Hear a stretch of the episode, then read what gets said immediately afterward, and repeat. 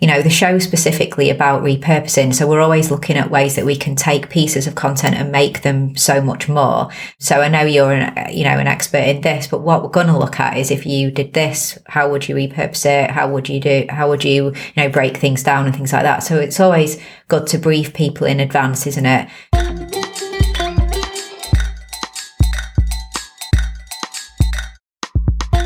Podcast Junkies episode 221. Welcome back. I'm your host, Harry Duran. If you are new to the show and this is the first episode you've ever checked out or listened to, this is the one where we speak to amazing, fascinating, and interesting podcast personalities from around the podosphere and that includes not only podcasters, but founders of some of the most interesting podcasting companies that we're coming across. In case you missed last week's episode, I had a great conversation with Ian Gaines, host of Immigration Nerds. Feedback on that has been really positive, so make sure you check that out. Episode 220. This week, I welcome two podcast junkies for a long overdue interview. My friend Amy Woods. Amy and I have met several times and hung out at various podcasting conferences, and I couldn't believe how much time had gone past without having her invited and having her come on the show. She's the founder of Content 10x, a company that specializes in repurposing your content in a wide variety of mediums, and it's something that she is definitely an expert in. She shares her entrepreneurial journey, and there's a lot of overlap in terms of what she and I both experienced as we were building our companies. So we talk a little bit about that. Something that's of interest to me is how she measures client success rate, and she dives into detail on that, which I think you'll find valuable.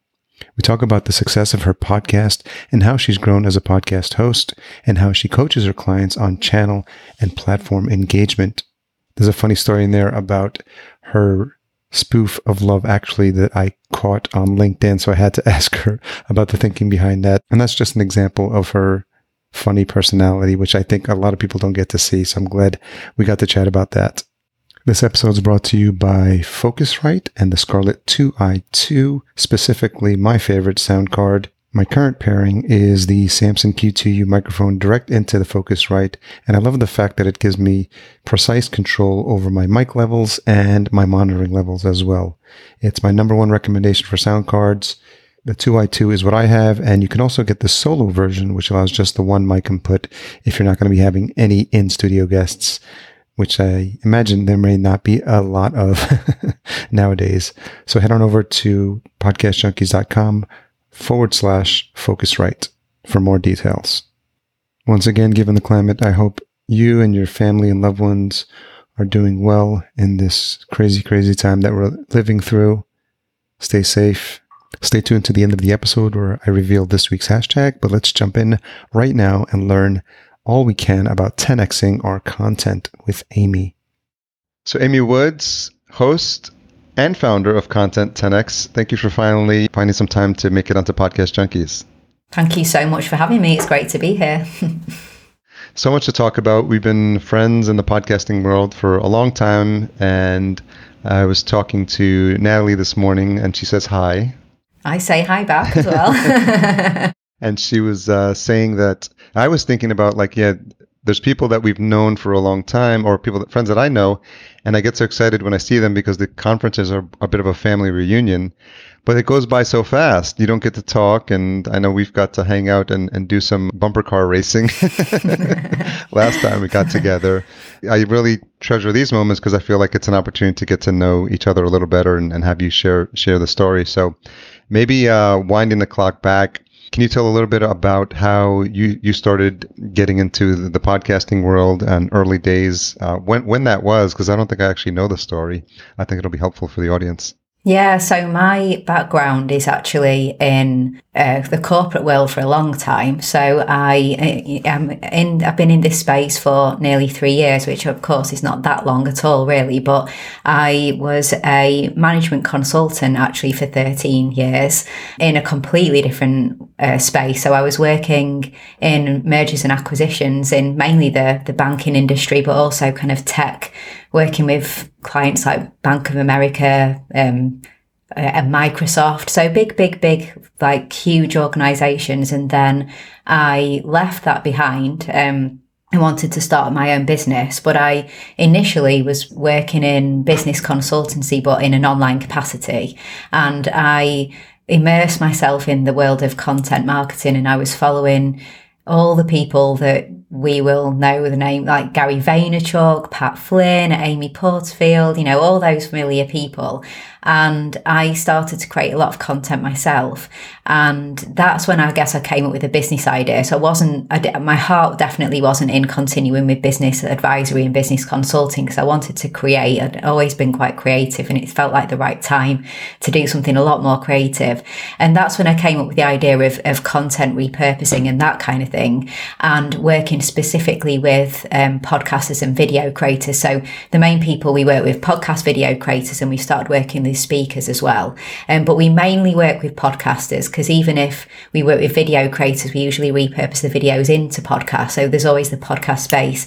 But the reason that I launched my podcast really was because I we were serving and working with podcasters and it seemed you know wrong in a way that I did not know. You know I needed to have a podcast you know I needed to to understand what it was to be a podcaster to learn the the craft of not just serving them but being a podcaster as well. So when working out what will be my core content marketing channel it had to be a podcast. So, can you talk a little bit about the idea for Content 10x and how many iterations of other ideas did you try before you feel you figured out that this was the one that was a, a fit for for you and, and your skill set? Well, I mean, it, when leaving the corporate world, it really was the the business coaching and consulting that I was doing, and then when I was doing that, I was repurposing my content. So actually what I was doing was I was going live every week on Facebook and then I was repurposing the Facebook live into other video content and a blog post and you know tweets and Facebook posts, Instagram posts, things like that. And I had people helping me. So I had uh, freelancers, a freelance copywriter, graphic designer, um, somebody helping to publish the content. And so, you know, this little team of people was actually quite t- very valuable, but time consuming to juggle and uh, give them the work, review the work, all that kind of thing. And I just, I guess I had the epiphany then, okay, like repurposing content is a great thing to do. And most people recognize it's important, but it's time consuming and requires multiple different skill sets. And here I have assembled a team, but perhaps actually people could have an, uh, could outsource to somebody who is a single point of contact and they manage the team and the skill sets and that kind of thing. And it probably went back to my corporate days of I'd worked in a lot of outsourcing and that, you know, that was uh, mergers, acquisitions, outsourcing was what I did. So I suppose I thought, right, you could out, you could, this could be an outsource opportunity. So I had the idea, but in terms of iteration, so initially I had the idea and I went to a mastermind um, with. Do you have you heard of Chris Ducker? Yes, yeah, yeah. Chris, early early folks in the podcasting space will know uh, Chris Chris really well. yeah, exactly, because he's had his podcast Youpreneur FM for wow, yeah, like six years or something like that. So I went to a mastermind with Chris and it was just a small thing. So it was really good. There were just, I think, six or so people in a room for the day with Chris. And I knew that as a podcaster, he would be a great target audience for test for discussing this idea with. And I knew that the people in the room would most likely at least be content creators, be it, be it podcasters or um, video. Fortunately, I think everyone in the room had a podcast, which was great. And so when I went to the mastermind, it was it was a quite a big, I suppose, investment of time and money because I didn't actually have a business; I just had an idea, and I didn't really know Chris that well either. I wasn't actually much of a, a listener of his show or much of a follower. It was just that nobody did masterminds in the UK like I was hearing about, you know, all these people doing masterminds in the US. Um, and, you know, Pat Flynn was always talking about masterminds on smart passive income. And uh, when I researched it, it, you know, really was hard to find anything and so I'd emailed Chris and like he'd invited me to this. And uh, we're in the room, it was a great response. You know, everybody was, I, I presented because I was soon, I was still early days out of corporate. So everyone else kind of just turned up with a notepad and stuff. And I turned up with it like a handout and like, a, and, and all sorts, you know, like basic. A, a deck. Oh yeah. you can, yeah, absolutely. Yeah. It was so funny. I still get made fun of now about that. The day I turned up with the deck and the handout stuff. But I presented everyone the idea, and then it was just that everyone was like, you know, I'd buy it. I, you know, I would go ahead. This is great and everything. But then initially, I thought that it could be pretty straightforward most people would have a similar problem and there would be a fairly similar solution to that problem. Um, and it, so it could be pretty standard. You know, you give us the podcast episode and then we'll, we'll turn it into X, Y, Z. But then as I brought the first client on and second, so I started to realize that everyone had such different needs. Like, you know, not everybody was on the same social platforms and some people didn't want anything on YouTube. Some people did.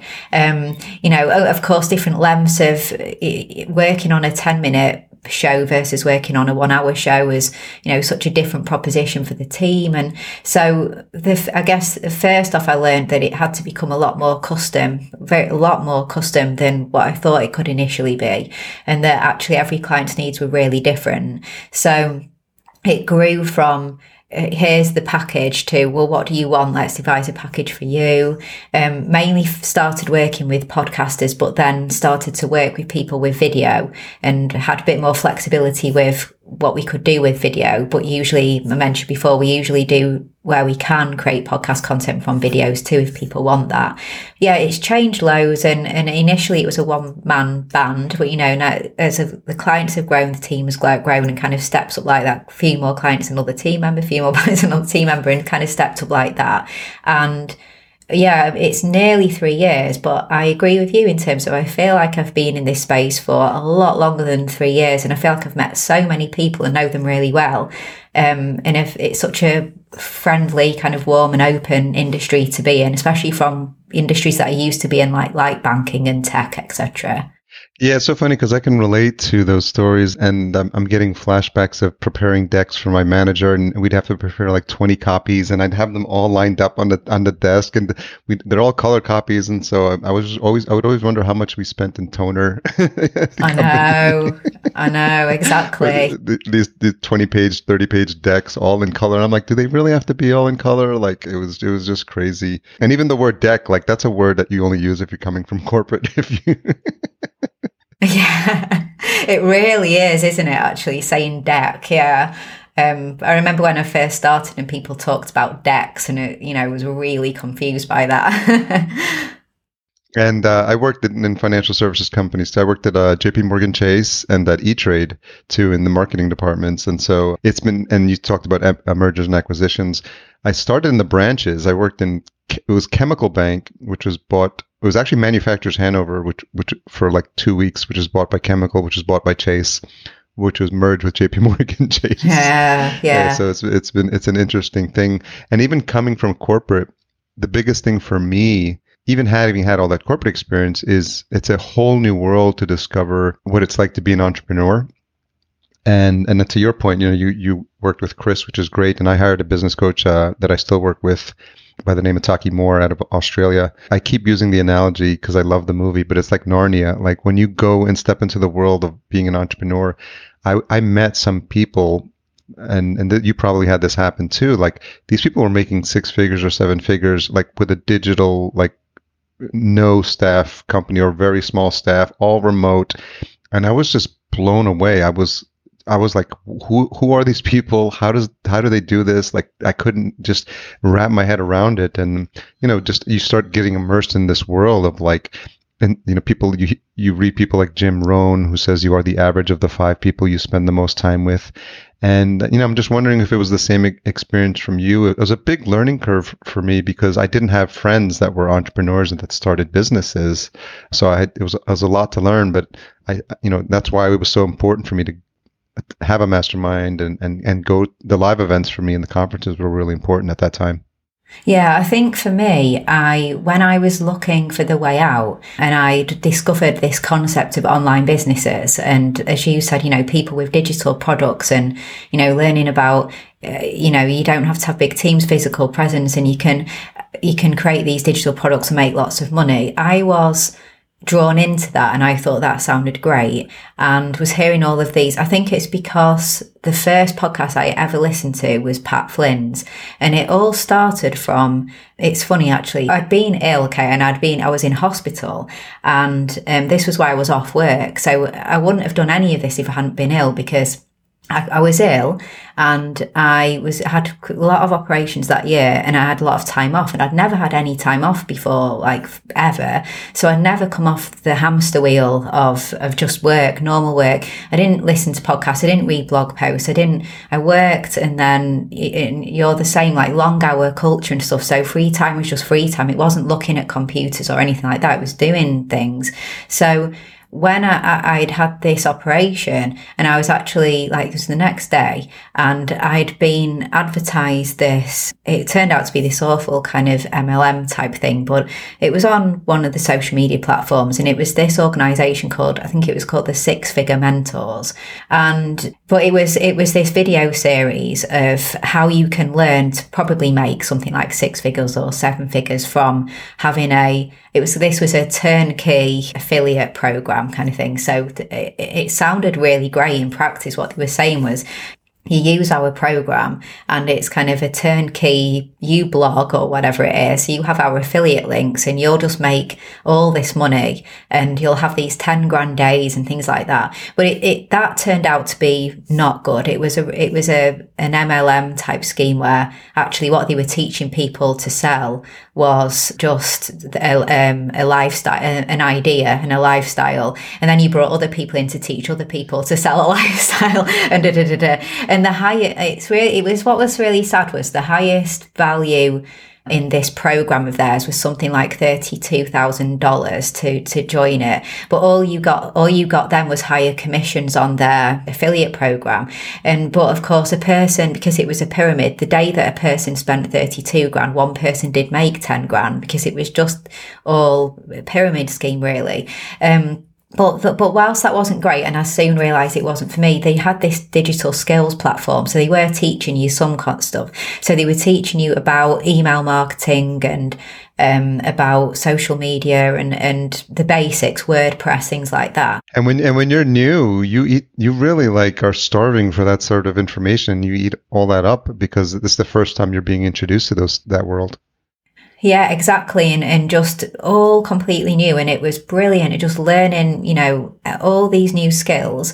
And I think I was initially, uh, like, I guess maybe quite naive in terms of hearing the the Amy Porterfield and, and Pat Flynn stories that you know are true, but not everybody is going to have their kind of success. So hearing about you know build an on, online course, grow your list to a certain amount, and then just sell that course passively and make lots of money. Um, and you know, or have a membership and just put some content in the membership, have a thousand members paying you hundred dollars a month, and you've made it, kind of thing. Yeah, and so I it's think easy. it, it's yeah, it's really easy, isn't it? And so it sounded really easy, and I think I chased that for a little bit actually. So uh, through a combination of thinking that it sounded easy, the program, this this company that made it sound easy too, I think I chased that for a bit. So I kept thinking, what online course can I develop, and then I'll grow an audience and sell the course, and or what membership could I have?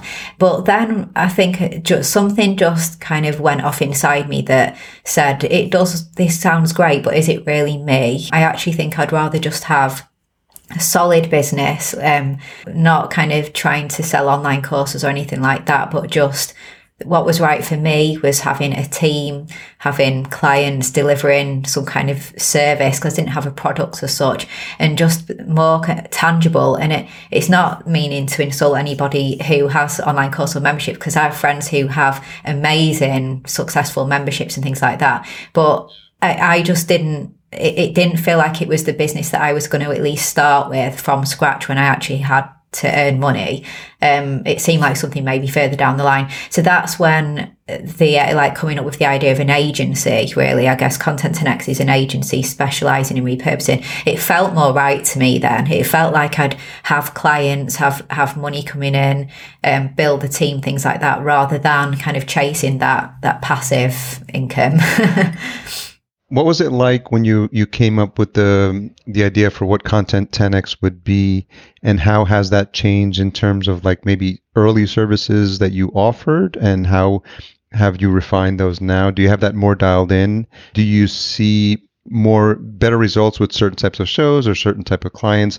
What have you learned since starting about uh, what are best practices when it comes to repurposing I think so. Uh, so, from a kind of business perspective, I think what I've learned is that our ideal client and the people who want to work with us uh, kind of wanted us wanted to hand off everything post the creation process. And so initially I hadn't factored in things like the publishing of content for people. It was just going to be, well, we'll, you know, we'll create these assets and deliver them to you. And then, you know, you can publish and things like that. So then we started to add extra bits on. So then we did start taking on the publishing of content too and, and going into people's social media and their websites and their hosts and things like that. So I think initially I thought that we could just give people content and we could only solve a part of the problem. And I realized that actually people want as big a, of the problem solved as possible, which is actually just focusing on great content and leaving the rest to someone else. So it became bigger in that regard and mentioned before it became a lot more custom. So even to this day i don't think any two clients receive exactly the same service because there's just so many nuances to what people want when and how and, and sure you can completely relate to me on that. Um, and so more nuanced and and bigger. And then in terms of i guess the kind of clients who work with us for our bigger service like our main service they we mainly work with podcasts business associated podcasts. So but you know it's it's really a business who are creating content in order to grow their business as opposed to uh, any shows that are maybe trying to monetize through sponsorship.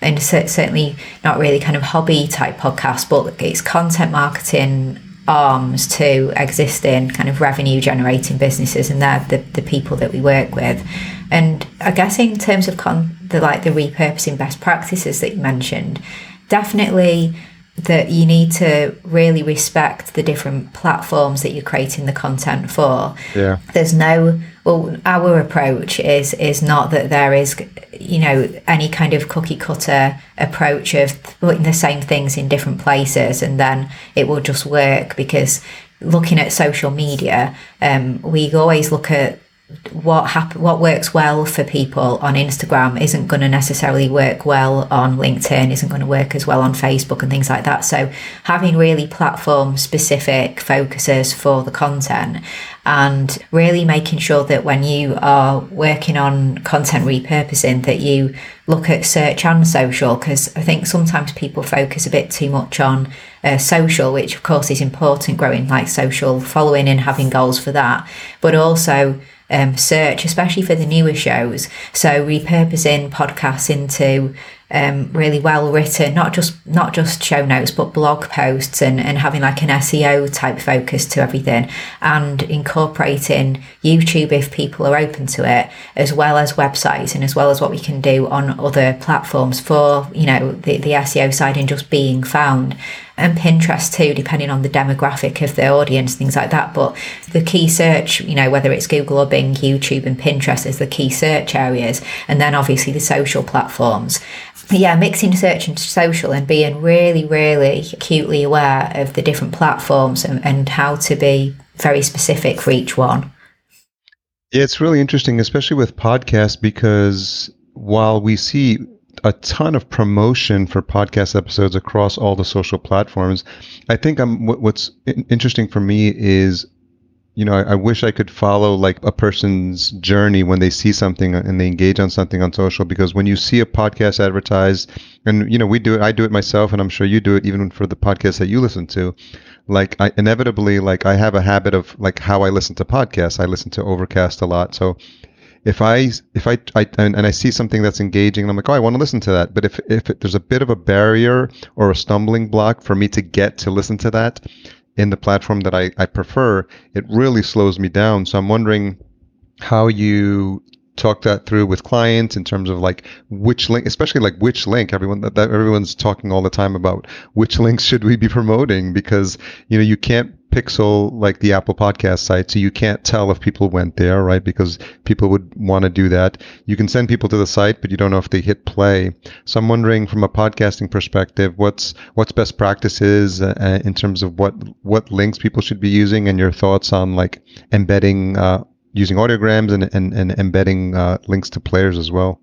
Well, I know because, there, you know, the, there's a big, issue and debate over using links on any of the platforms, really, isn't there, in terms of how much it can diminish the reach of your post in the first place. So, taking, let's say, for example, um, let's say LinkedIn.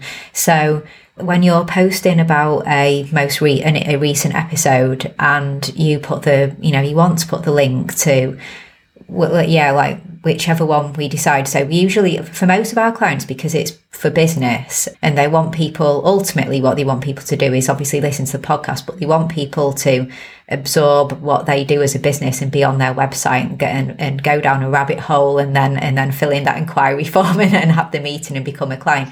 Yeah. So most of the time we do really try and direct people to the client's website. But if it's the podcast page of the website, you know, they can then choose which app to then go and listen to it on or the player on the website, which do, I don't think happens that often really, does it? That people listen to them on the player of websites because they're usually listening on apps. But when it comes to putting the links on people's posts on like on social posts. We really play around with that. So linkedin at the moment a lot of people will say well they'll say in the post click the link in the first comment and obviously trying to to dodge the algorithm. Um recently I've heard a lot of people say, oh no, you don't need to do that. You just need to hit post and then uh, wait a minute or so, edit the post and put the link in. And that kind yeah, of skips the algorithm. That, yeah. But then we were, one of our clients had an interview recently with a lady who actually worked for LinkedIn and he directly asked her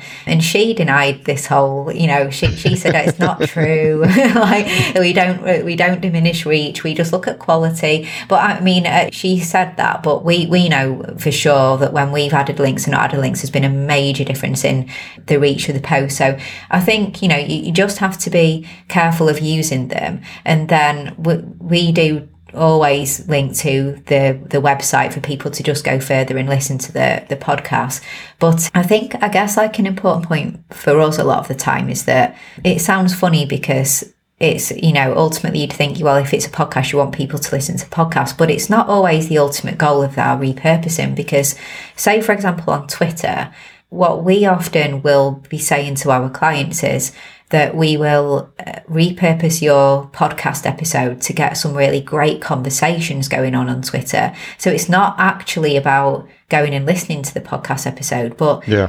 you know, we'll we'll listen to this week's episode and we'll pick out some really great conversation starters and and we'll tweet them out and we'll get some great conversations going. So the end goal was to to lead some conversations on Twitter. Similar on LinkedIn, sometimes then in the comments, when, when comments take off, it's more subtly saying this was all talked about in this week's episode. You know, I asked this question because this week's guest mentioned it and stuff like that. So being a lot more subtle in the conversation starter and, and then mentioning that it's mentioned in like, content that was recently out. Same with Instagram too. Like sometimes it's not necessarily about getting them to listen to the podcast episode, but we'll say to our clients, we'll derive a really great story from this week's episode and we'll create you great, some great stories content. But at the end of the story, the swipe up could be to a content upgrade or a promo or something. And the, the, the, the episode has sort of been skipped from what the funnel is and what the ultimate call to action is.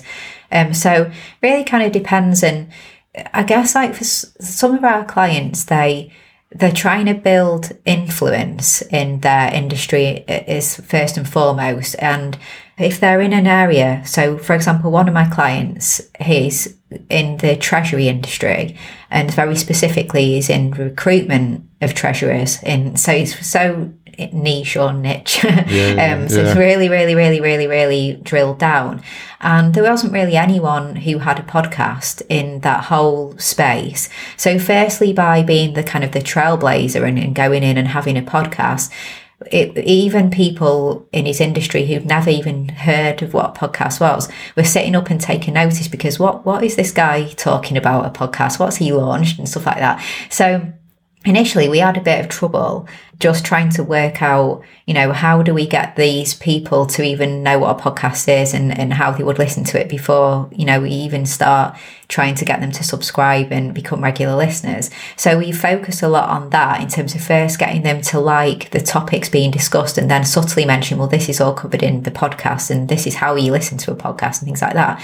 But what's happened for him is that he's become so well known now in his industry as the guy who doesn't just run this business and all of that, but he has the podcast. He's the podcast guy, and and he's put himself on a level above his peers for doing that, for going to that extra effort, for bec- for appearing to be way more of um, an industry leader because of what he's done.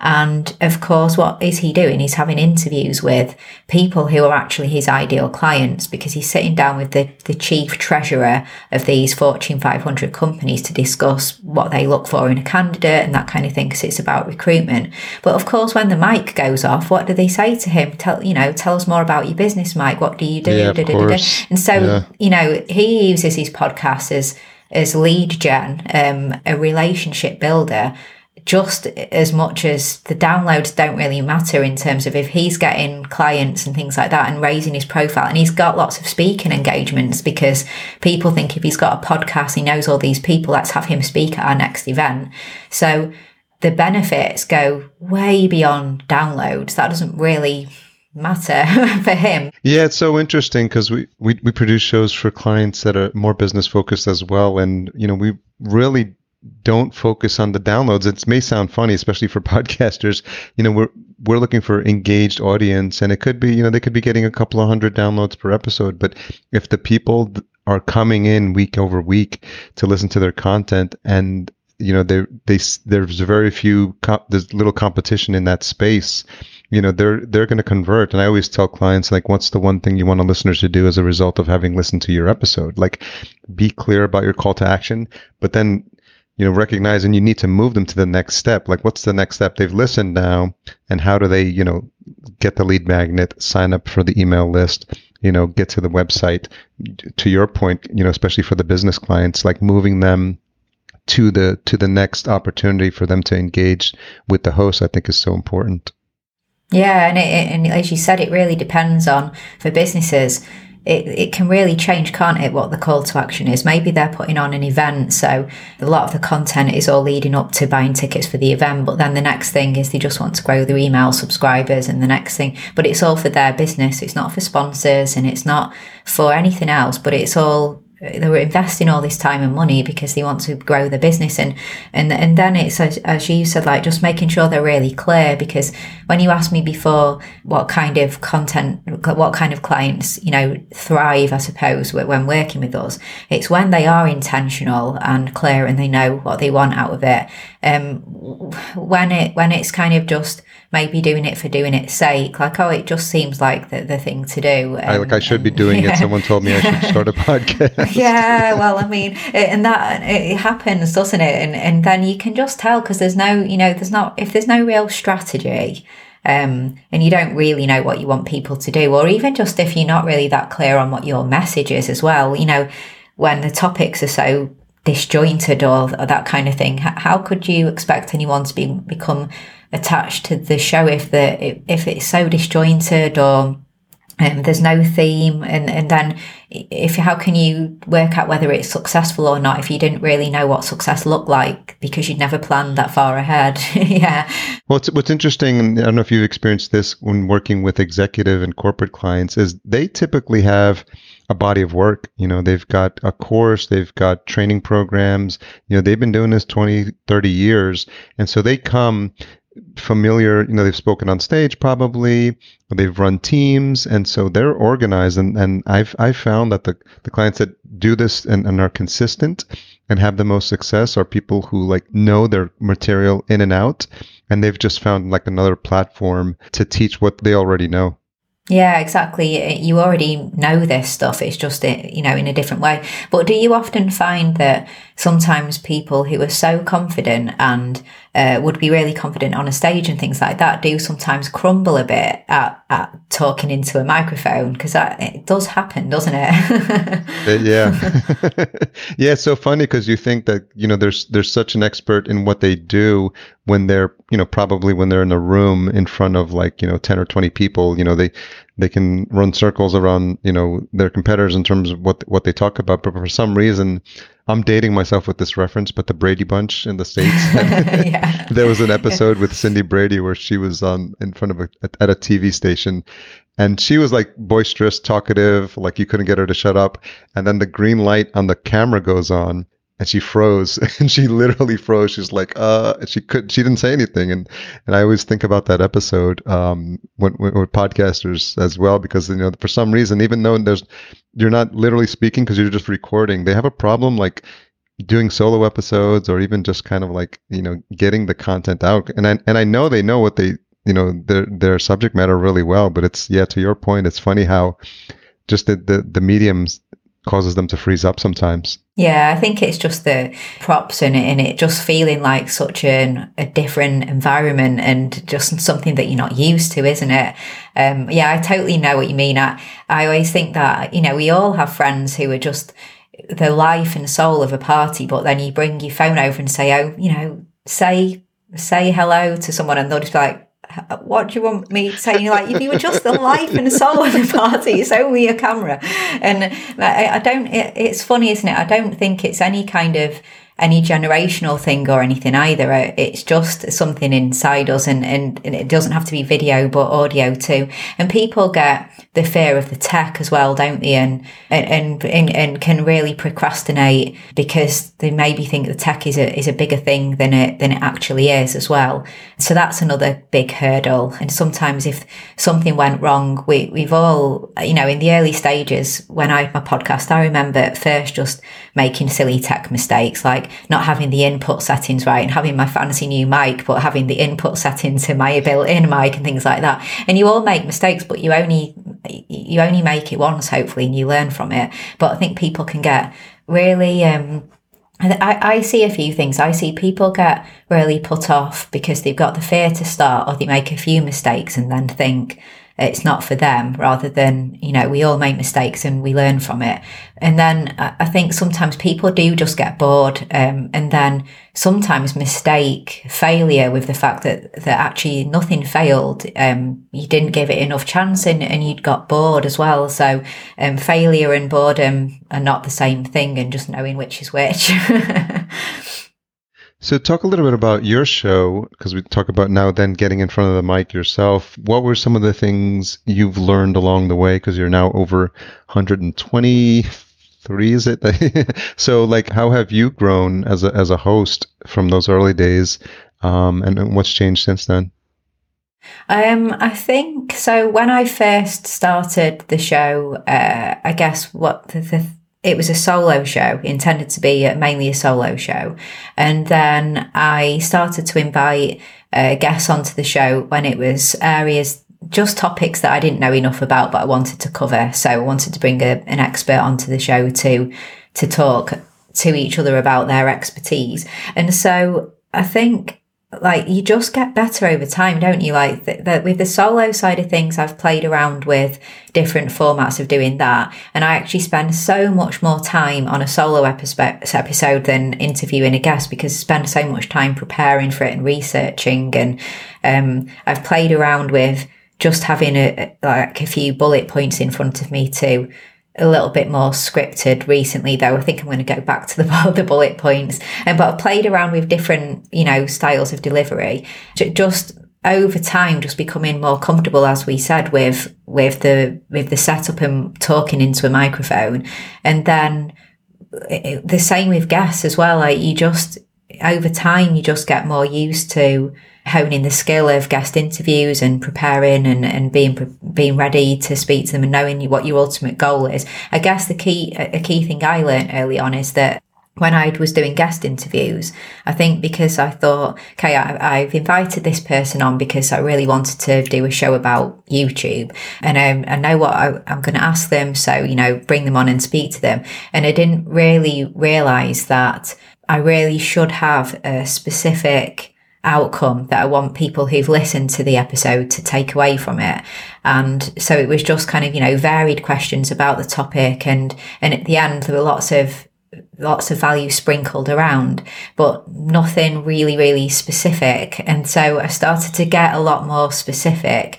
But I, I think maybe with my show, because it's about content repurposing, it already is really specific because the, the, the other side of it is not going too broad because there's loads of episodes of people all the time interviewing people about say YouTube or whatever it is. But my angle is always the repurposing side of things. So um, when I invite people on, I think sometimes they're used to going really broad and, and I really have to kind of pull them into that, you know, that's great, but like now let's really look at how can we repurpose this and da, da, da, da, and that kind of thing. Yeah, make it actionable because you know who your listener is and what, what they've come to your show for. So that's a great point because you, it's nice to have the listener in mind and, and because if they're listening to your content 10x and and someone from YouTube is coming on, they're going to expect to hear something about repurposing on YouTube. Repurposing, yeah, exactly. Not just general, you know, general tips about YouTube or general tips about Instagram or whatever it is.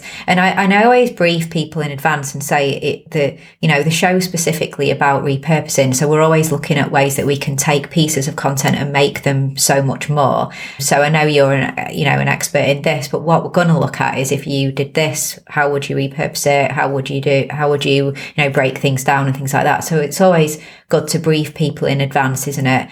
Uh, and there's been, I don't know, like a couple of occasions where there was this one occasion where I, um, it's the first time ever that I responded to a agent, you know, when people booking agent type that, you know, we're like a pitch. It's the first time ever that I responded to one. And, you know, because usually I, because I don't have that many guests anyway, it is usually people I already have relationship with and I know.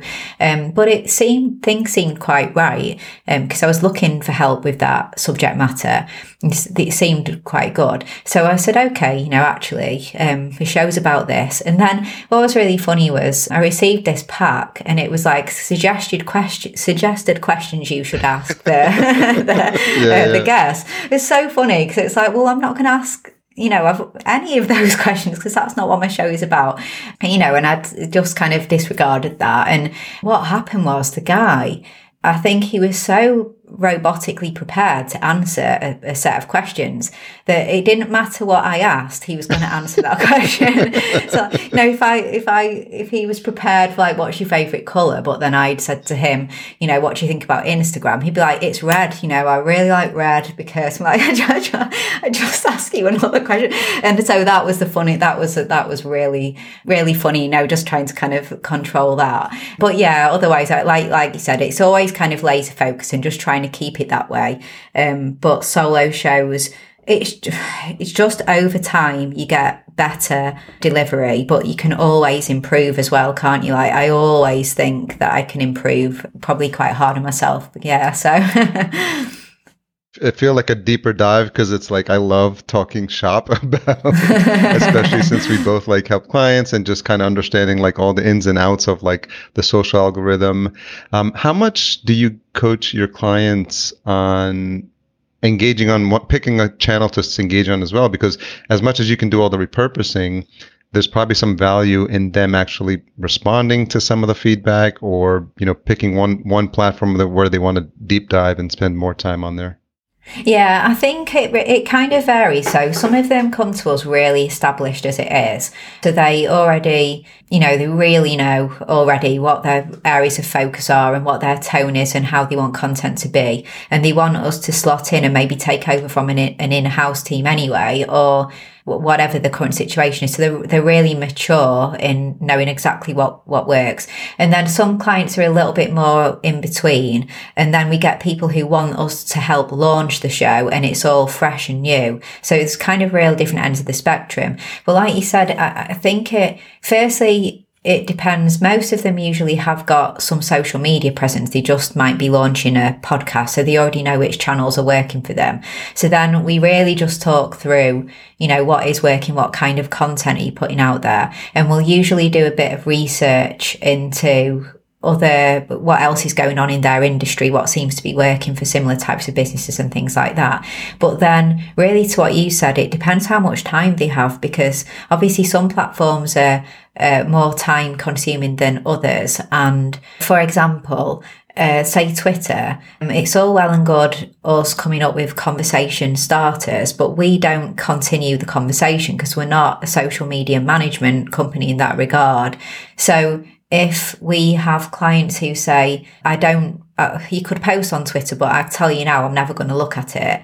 it. like that kind of, you know, well, that would be us throwing out, you know, conversations that you're not going to then take part in. And, you know, it is more about likes and retweets as, as much as it is about the conversation, and that kind of thing. So just to broadcast, to only broadcast and, and then kind of just throw it out there and then run away from it, that those kind of platforms, you need to have a bit of time or it's not going to work because that that doesn't work. But then other platforms you know you you can it is all they're all about engagement aren't they? You can post onto youtube you can post on your website but social platforms but some require less engagement than others. So we that's that's one aspect of looking at the time and also just we look at the publishing schedule then as well um, to work out what would be the best times to publish based on what seems to work. Um, if they've got past analytics, we can look through and, and work out what looks like really great times to post and great days and things like that and, and, and do a bit of testing,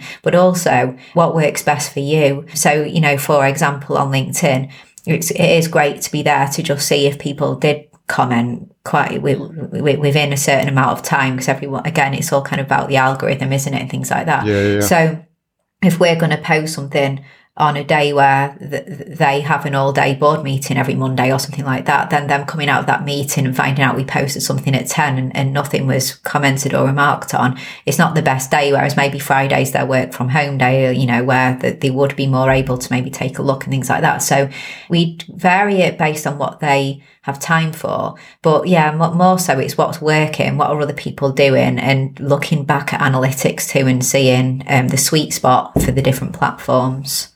Speaking of creating engaging content on LinkedIn, I'd be remiss if I didn't mention your your marketing push, which I happened to catch. You did a video where you spliced some a video from was it Love Actually or Oh my god, yeah, that was funny. so can um, we'll we'll make sure we link to the uh, we'll, we'll find the link to the actual post and we'll put it in the show notes so people can watch it. I was laughing so it was so funny because um because I know you and your friend and it was just so cute. So can you tell just for the listener just paint the picture of what your idea was there and and what you did? Uh, you know what? It was just the fact that it was soon to the Christmas break, and we realised we hadn't really done any kind of Christmas promo or anything like that. And I don't know, it's really funny. So if if you've seen Love Actually, it's the scene where Keira Knightley opens the door and Andrew Lincoln is stood there with with the like sh- it's carol singers and then he goes through the cards and saying that what does it it all leads really he's saying he's saying that he he loves her and then he goes so yeah it was so funny because firstly it was we thought it was funny because it's repurposing a, a film um so it's kind of in line with what we do but repurposing a film into some uh, into a silly piece of, of festive content for us and then yeah yeah, I just thought, I think the reason I think it's so funny is because it is just so amateur in terms of, I, I tried to do it where I was stood on a dark street just like him. Yeah, yeah. But when I did it, when I did that, my next door neighbour kept coming over to me. This he's like older guy in his seventies, and he just kept. He was like, "What are you doing?" I was like, "Oh, just filming something," That's you know, so kind funny. of. Um, and and then the light, the light went. He disturbed me a few times, and the light went. And anyway, I was really conscious that if I didn't get it out on this last working day of the year, then on it wasn't going to work. So it was so funny because it was more in the day in like my back garden or something. But then I thought it looked even more funny how amateur it was because like it cut, it's just basically Keira me, Keira me, Keira me instead of Andrew Lincoln. But I think we got we got our eye contact quite well because I think we actually looked like we were looking at each other as well. But I, I it was the re. Uh, I like to do these silly things because there was still the repurposing bit because my cards were like, you know, you need to repurpose more. Da, da, da, yeah, it was totally on brand. So it, was, great, yeah, yeah, it was funny. So we've got another. I, am I'm so excited about our next one because it's a major film, um, and it's a really iconic scene from it, and we're doing something again. But I'm not going to tell you because it's a big surprise, but it's really good. So when you think about something like that, because you you do put put, put a lot of time into it, and you know you've got to get the editing done. What when you think like instinctually, like where am I going to put this first? I saw it on LinkedIn. Do you have like a, a first platform of choice for this type of content, especially since it's video? Well, for that, it was actually LinkedIn because I thought that uh, the audience of LinkedIn, and it was that was the last working, that was the Friday before Christmas. So I thought it was like a LinkedIn was great because it was kind of a wind down day for people who were probably more likely on LinkedIn and just waiting you know, to finish the last day, working day of the year and messing about on social media. So I felt like for that in particular, LinkedIn, but for us, like we it, linkedin and instagram i think are the two the two main ones i always try and bear in mind time of posting too because being in the uk but most of my audience and clients are in the us so we always try and make sure that we try and do something in our afternoon that is the morning of the US and things like that. Yeah. But I think when it's video, like LinkedIn is probably the main one, followed by uh, Instagram. Not do, don't do so much on, on Facebook and do a little bit on Twitter. But that, that day in particular, it was like we just put everything out on the one day, but usually we sprinkle it through the week and we sprinkle different things on different, the same thing on different days on the different platforms so that someone following on LinkedIn doesn't then go to Instagram, then go to Twitter and just see same, mm. same, same, same, same. You, you stagger you stagger it across different times. Yes. Yeah, and di- and different days as well. You say well, apart from when it's content that is like say today is the day that my podcast goes live, so on a day where it's time specific, then we would do it all the same day, but just at different times of the day. But then if it's not time sensitive, but we want to put the same thing on the different platforms, we definitely do it on kind of different days, you know, so it's not just all on the same. The, the person looking everywhere sees the same thing all at the same time, if that makes sense. And obviously, there's power in the LinkedIn algorithm it, by you embedding the video natively into LinkedIn, right? Yeah, if you, it, I've te- when we've tested this, if you if you put it onto YouTube and then just put the YouTube link, you are just dead to LinkedIn. They, that, that's it. um, no, honestly, like uh, when I tested it with another video and posted it native and, you know, got however many, like hundred, hundreds or thousand plus views or whatever, and then tried the YouTube and two views or something, like literally can't have gone to hardly anyone. So really recommend native videos. But I think uh, anyone looking to go in on LinkedIn. Video is definitely a great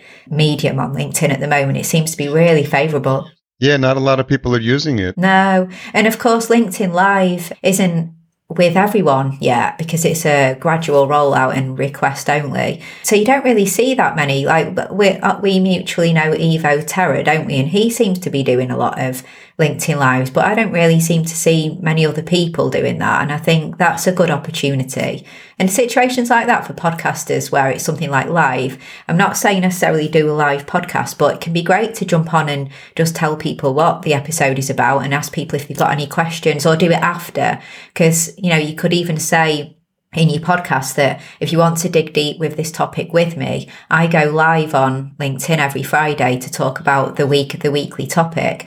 Um, come join me and then, you know, build a community of people that can engage with you in a live way. And, and you can still talk about the podcast topic of the week or even invite, you know, a guest on or something like that. But I think that can work really well, merging live with podcast because you merge merging something that's a bit unreachable with something just completely engaging and full accessible reach with people. So I think they work really, really well.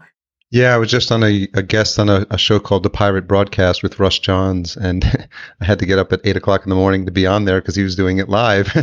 but it was really it was really interesting because he has a core group of people that follow his content, and they were just they were there, they were live, they were commenting. So I think it's one of those overlooked platforms when it comes to live broadcasting. People typically do Facebook lives and Instagram lives, but I think uh, LinkedIn Live for the business community, I think is pretty is definitely pretty, pretty powerful and probably not being used as much as it should be. No, and if you're an early adopter and you doing it now, it's like Facebook years ago, where you even get a notification saying somebody's gone live, don't you? Which yeah, that's long gone that's from powerful. Facebook. It's powerful, yeah, exactly. So it's a good good opportunity for people to jump on. I think. So a couple questions as we wrap up. What's something you've changed your mind about recently? I'll tell you something that I've changed my mind on based on listening to a podcast that's got nothing to do with podcasting. I've started not eating breakfast and doing intermittent fasting. Fasting, yeah. Yeah, yeah. Um, my, I really love this podcast called Feel Better, Live Live More um, by Rangan Chatterjee. And it's so funny the lifestyle changes that I make based on podcast episodes. It's so funny. so, good. yeah, so yeah, but actually, I always thought forever that like breakfast was such an important meal. And, um, you know, always would have something. But for last month or so, I ha- well, not every day, but most days, I just have a coffee and skip it till lunch, and I've been feeling so much sharper in the morning and, and so much more productive. Yeah, yeah. So anyway, yeah, that's something that I've changed based on a podcast. Yeah, it's something that I've been dabbling with as well. Uh, well, not I have no, actually, I've been thinking about it, not dabbling. I just had my eggs and toast this morning, so well, just yeah. I may need to switch for a couple of the last couple of minutes because my Air, AirPods are dying. Are they dying? Oh, yeah, yeah, yeah.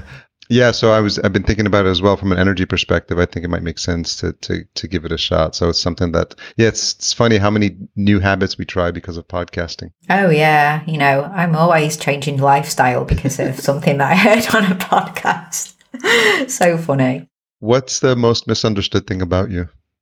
I think because I am quite quiet sometimes, like quite I can be quite shy and quite introverted. People might misunderstand that for being uh, maybe like meek or, you know, not particularly like clear and directing ideas and forceful and that kind of thing. But actually, I'm a, I'm a quietly confident person and my shyness and introversion definitely doesn't reflect on me as like the how you know strong I can be in my ideas and my confidence in a quietly confident kind of way if that makes sense. Well, Amy, I'm so glad we got the chance to connect because I mean, just on a personal level, I'm glad we got to uh, I got to learn a little bit more about you and hear the story of you know how you ended up in podcasting because I've always been curious, and I'm looking forward to um, connecting again. Are you going to be at Podfest, or you which which conferences have you are you planning? Sad, sad story. Um, no, I'm not going to be at Podfest. I assume you, you are, aren't you? But yeah, um, yeah, yeah. No, it's a shame. I was going to go to Social Media Marketing World, which was a few days earlier in San Diego. And actually, I've, I've, I've cancelled that too, but it was all a bit too late. But I'll be at Podcast Movement in uh, Dallas. So I shall see you there. That'll be fun. So, where's the best place for folks to connect with you, learn more about Content X business and the podcast? I think it's best just to send people to content10x.com, content10x.com, because you can get my podcast and links to social and everything from content10x.com.